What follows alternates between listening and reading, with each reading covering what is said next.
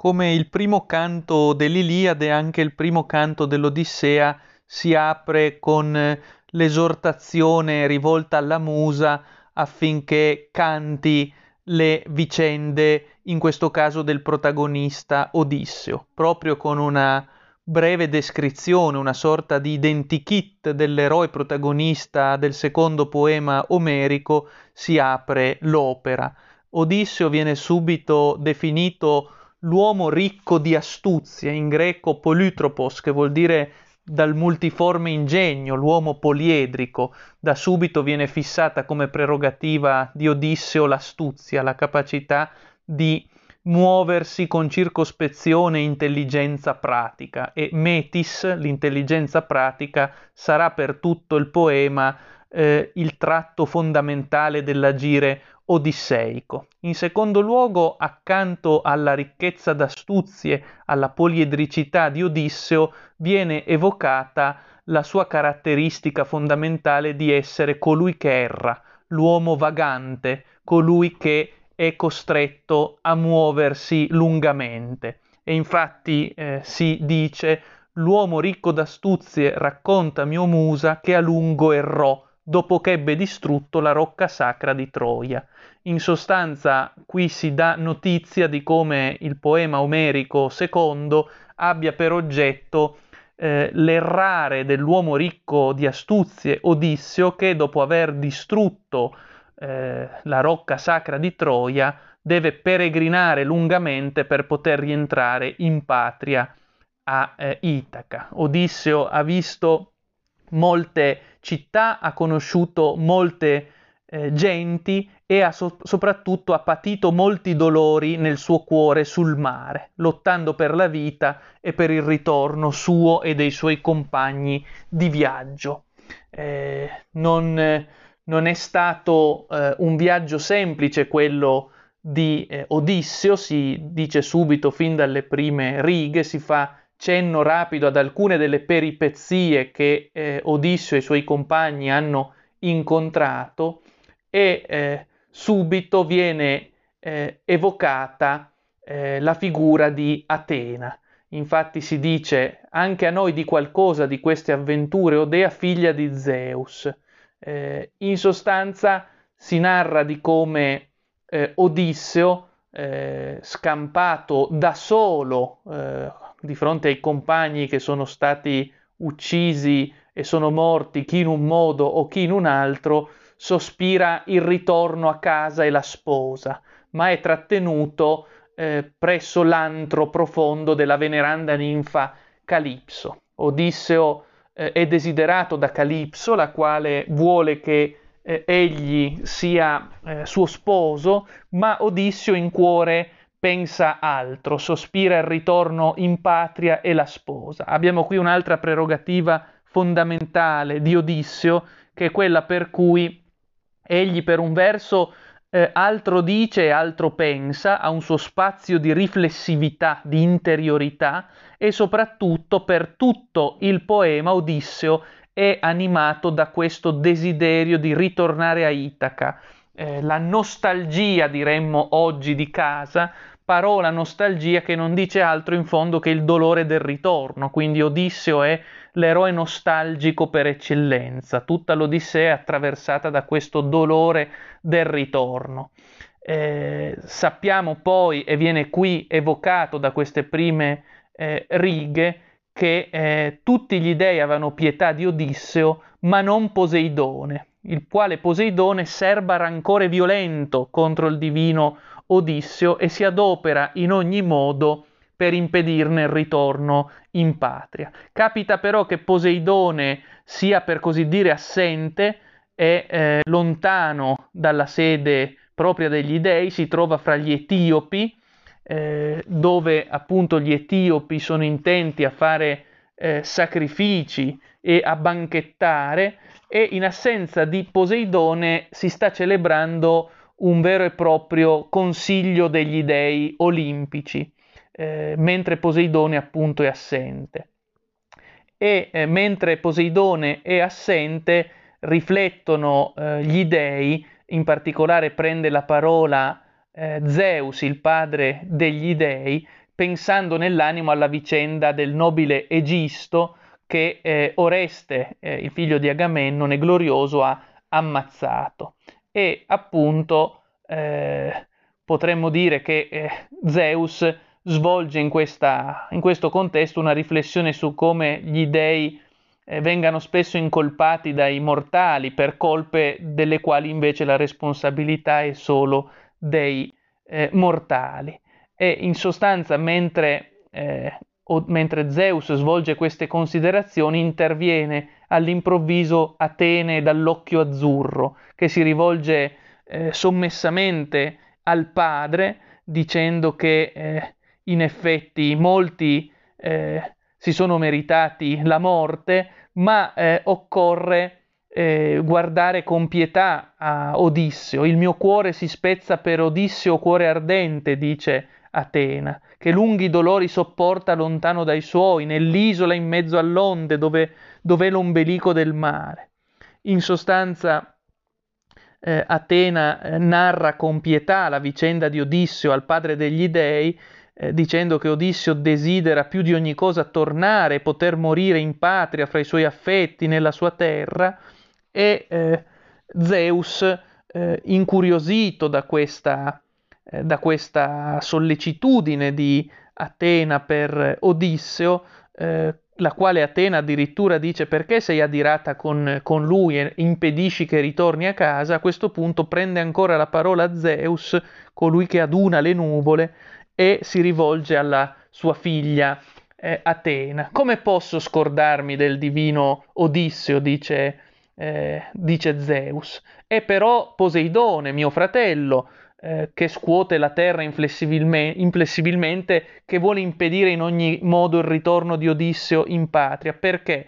Perché eh, Odisseo ha eh, accecato Polifemo eh, nella terra dei Ciclopi e Polifemo è figlio di Poseidone, il quale dunque serba rancore verso Odisseo per questa, per questa ragione. E Poseidone, che pure non uccide Odisseo lo fa errare lontano dalla sua terra. Poseidone è il re del mare e eh, fa di tutto per impedire il ritorno di Odisseo in patria.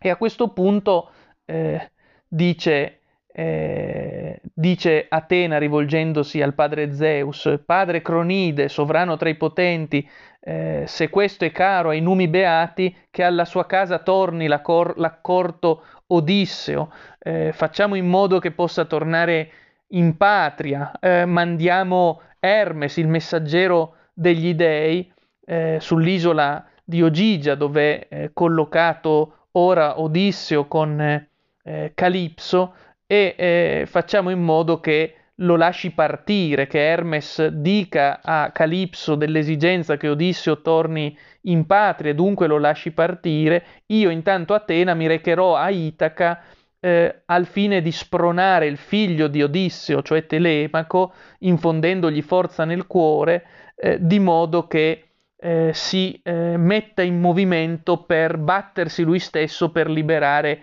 Itaca e accogliere il padre che sta per tornare, perché nel frattempo, come sappiamo, e eh, lo sviluppo ulteriore del poema lo mostrerà, Itaca è in balia dei proci, i quali proci, i pretendenti, aspirano a prendere in sposa Penelope, la moglie di Odisseo, e a dominare sull'isola. In assenza di Odisseo, Itaca è in balia dei proci che ne mettono a repentaglio la tenuta eh, politica, eh, la tenuta degli assetti familiari, nella misura in cui eh, sottopongono ad assedio la moglie di Odisseo e in generale sono forieri di anomia. Per tutto il poema troviamo una tensione fra Odisseo come emblema del nomos, della legge, della famiglia, della patria, dell'ordine, da una parte e i proci, i pretendenti sfrontati che rappresentano invece la hubris, la tracotanza dell'illimite, la sfrontatezza dell'anarchia. In assenza del nomos, ossia di Odisseo, regna la notte dei proci dell'anarchia, dell'illimitatezza, del caos e come sappiamo sarà solo con il ritorno a Itaca del nomos di Odisseo a ripristinarsi appunto la legge della famiglia, del potere, della patria e della giusta misura. Ecco, Atena dunque suggerisce una strategia di questo, pu- di questo tipo. Hermes si recherà a Ogigia da Calipso affinché eh, ella lasci partire eh, Odisseo affinché torni a casa, lei invece, Atena, si recherà a Itaca per spronare il figlio Telemaco ad agire e a mettersi in movimento per far sì che il padre torni. Lo esorterà essenzialmente a recarsi a Sparta e eh, nel Pilo Arenoso, la città di Pilo, eh, per chiedere il ritorno del padre. Ecco, da questo punto di vista eh, il poema ci suggerisce che il ritorno del nomos, il ritorno dell'ordine, della misura, ciò che è simboleggiato dal ritorno del padre, eh, può avvenire se e solo se non lo si attende passivamente, come pure Telemaco, mh, mm, e lo vedremo in seguito, fa all'inizio, stando in riva al mare ad attendere il ritorno del Padre glorioso. Perché il Padre e il Nomos ritornino, occorre mettersi in movimento, adoperarsi, bisogna ereditare eh, sforzandosi ciò che ci proviene dai padri, se volessimo esprimerci con Goethe. Il gesto dell'ereditare è un gesto che implica la fatica, lo sforzo, ed è per questo che Atena esorterà, recandosi a Itaca, Telemaco a mettersi in movimento per, eh, per, eh, per far sì che si metta alla ricerca del, eh, del padre Odissio. Ed è eh, a questo punto che eh, Atena si mette immediatamente in movimento, scende dalla cima dell'Olimpo d'un balzo, giunge tra il popolo eh, di Itaca nel portico eh, di Odisseo, sulla soglia dell'atrio, e lì trova in effetti i, pretende- i, tre- i, pretendenti superbi, sfrontati, li trova intenti a divertirsi, a godere, a scannare buoi senza misura. L'assenza di misura, la sfrontatezza, la hubris, dicevo, è ciò che caratterizza l'operato dei proci, che rappresentano appunto l'anomia, l'assenza di misura. Ecco, eh, in mezzo a questo gozzovigliare, a questo godimento privo di limite e perciò stesso dissipativo, aprospettico dei proci, Atena vede Telemaco. Telemaco è simile a un dio, scrive eh, il testo, che s- siede tra i pretendenti, ma lui non è intento a godere, è crucciato nell'anima, sogna il nobile padre nel cuore, sogna che a un tratto possa tornare e liberare la patria e la casa dai pretendenti. In sostanza, Telemaco rappresenta in assenza del padre Odisseo eh, la sopravvivenza del nomos, della legge della misura. Potremmo dire che mentre Itaca è in preda della notte dei proci, del godimento illimitato, dell'anomia, della hubris, vi sono alcune figure che mantengono in vita come fortilizi eh, il nomos. Eh, uno di questi appena evocato è Telemaco, il padre, colui che non si consegna alla illimitatezza e all'anomia, ma desidera il ritorno del padre, cioè il nomos, la legge, poi vi è naturalmente Penelope, colei la quale oppone resistenza all'anomia della sfrontatezza dei proci con l'inganno della tela, e poi vi sono altri personaggi, fra cui naturalmente il padre di Odisseo che si ritira, prende congedo dalla vita in mezzo ai proci e si ritira in solitudine nelle campagne, vi è anche il porcaio Eumeo, come vedremo, vi è la nutrice e vi sono altre figure che resistono all'illimitatezza. Eh, mentre Telemaco, eh, seduto fra i pretendenti, sogna il ritorno del padre, vede comparire dinanzi a sé Atene che gli si para dinanzi. Eh, e naturalmente eh, la accoglie come tradizione presso i greci in quanto eh, ospite. Kairexeine, benvenuta eh, ospite, eh, sarai bene accolto fra noi. Naturalmente Atene, eh, la palla di Atena si presenta sotto mentite spoglie, con sembianti differenti rispetto a quelli divini, di modo da non essere riconosciuta né da Telemaco né dai proci.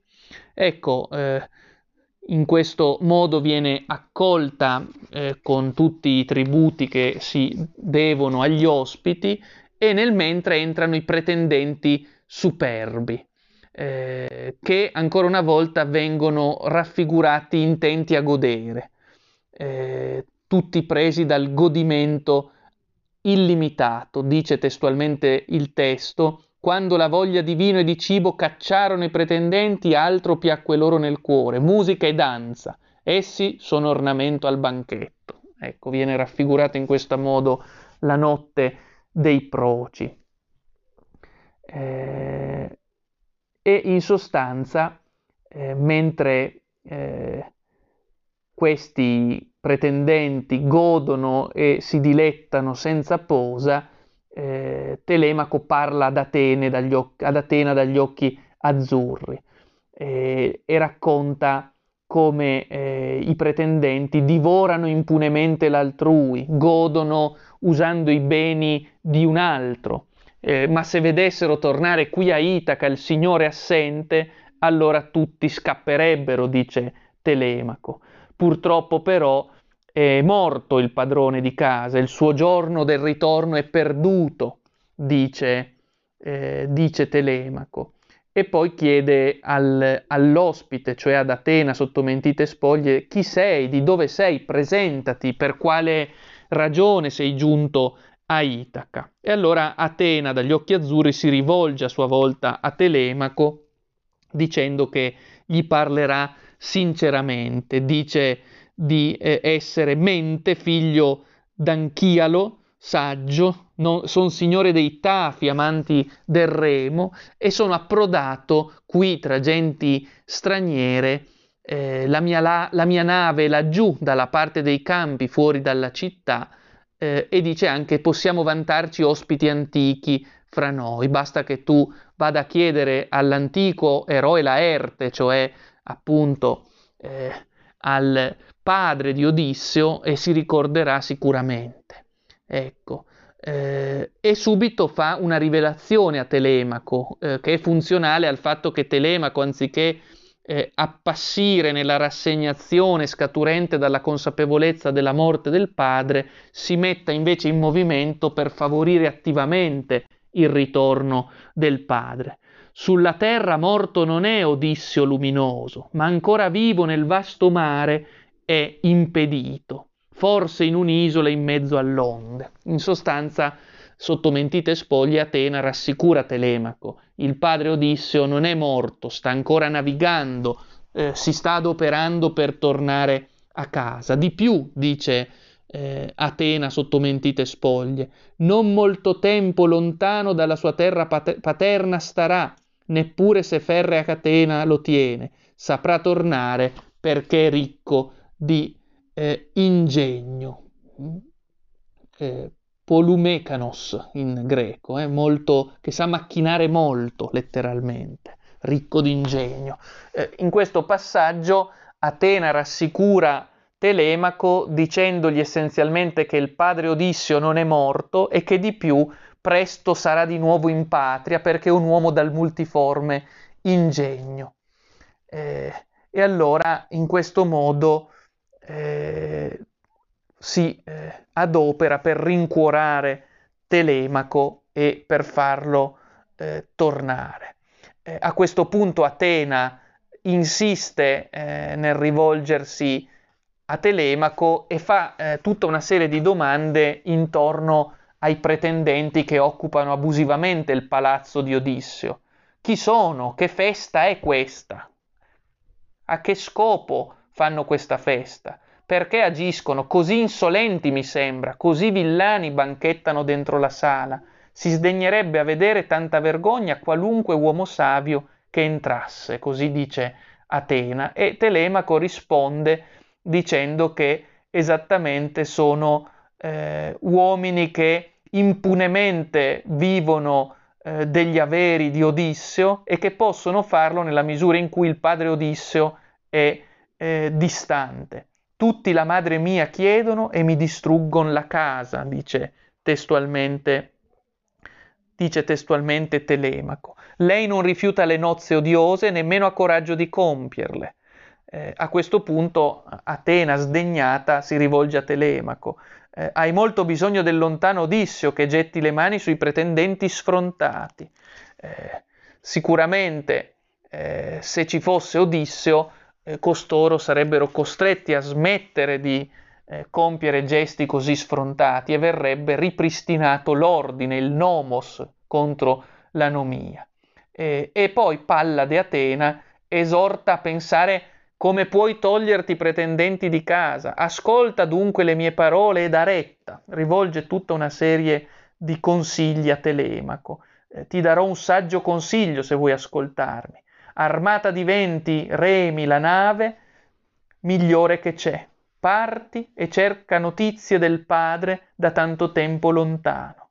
Eh? Esorta Telemaco appunto anziché a stare passivo nell'attesa del padre eh, che ormai viene ritenuto morto per mare, lo esorta invece a partire, a salpare eh, per favorirne attivamente il ritorno. Vai a Pilo anzitutto, interroga il chiaro Nestore e dopo essere stato a Pilo recati a Sparta dal biondo Menelao che è tornato per ultimo fra gli Achei. In sostanza esorta Telemaco ad avviare una sorta di inchiesta per avere notizie del padre e per poter così operare in vista del suo ritorno in patria. E poi lo esorta a essere adulto, a non essere sempre un bambino che non cresce, ma a maturare, a diventare grande e ad agire attivamente. Non fare il bambino che non hai tale età. Non senti che Gloria si è fatta Oreste divino fra gli uomini tutti uccidendo l'assassino del padre? E Atena evoca a questo punto, per esortare Telemaco, la vicenda parallela, se così vogliamo definirla, di eh, Oreste, il quale Oreste, tornato in patria, vendicò il padre eh, Agamennone, ucciso vigliaccamente eh, non appena rientrò dalla guerra di Troia, eh, in sostanza eh, deve agire in questo modo anche eh, Telemaco, deve adoperarsi per favorire il ritorno del padre e uccidere in questo caso i proci che eh, hanno insediato la moglie di Odisseo e eh, rischia in qualche modo Odisseo di fare la stessa fine di eh, Agamennone rientrato in patria e ucciso vigliaccamente da chi ne aveva usurpato il potere e occupato impunemente eh, il trono, eh, ossia Egisto ingannatore. Ecco, anche tu, eh, Telemaco, devi fare come l'eroico Oreste. E a quel punto Telemaco risponde eh, facendo tesoro dei consigli di Atena, non scorderò le tue parole, ma adesso resta, anche se il viaggio ti preme, e preso un bagno e ristorato nel cuore, gioioso torna alla nave, portandoti un dono. Ecco qui la tradizionale ospitalità greca, eh, lo scambio degli xenia, dei doni, l'accoglienza, che è una caratteristica che vedremo ritornare a più riprese nel poema. Ma a quel punto Atena, occhio azzurro, prende congedo, eh, dice che eh, deve assolutamente partire eh, e eh, gli dice addirittura che il dono eh, glielo potrà fare al ritorno e in cambio avrà un dono corrispondente. A quel punto Atene, Atena se ne va come un uccello vola via sparendo, ma riesce eh, in questo modo a ispirare forze e ardire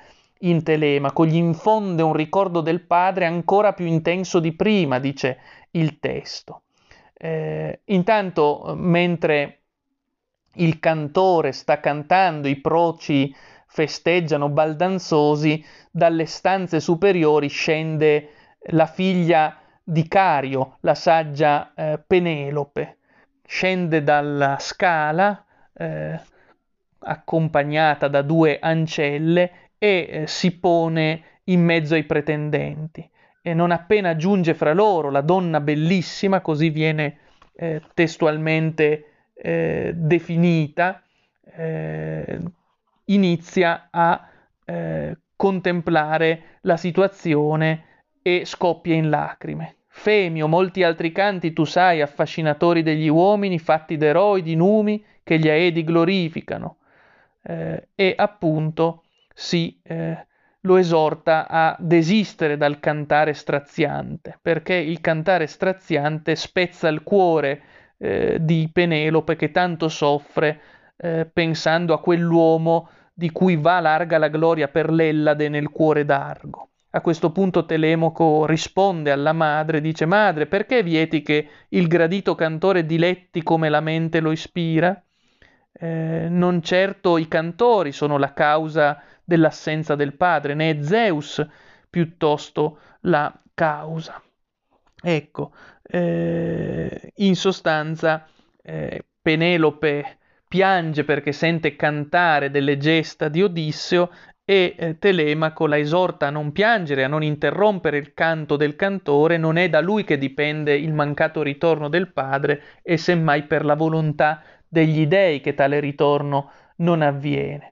Lei stupefatta a questo punto, Penelope torna nelle sue stanze, sale con le sue ancelle e piange lungamente Odisseo, il caro sposo, fino a, a quando Atena stessa non fa scendere il sonno su di lei ma intanto eh, ancora una volta i pretendenti rumoreggiano dentro la sala ombrosa, tutti bramano di stendersi nel letto, di giacere nel talamo con lei. E a questo punto Telemaco saggio non resiste sbotta. Pretendenti che avete ingiuriosa superbia della mia madre, godiamoci il banchetto e non facciamo schiamazzi.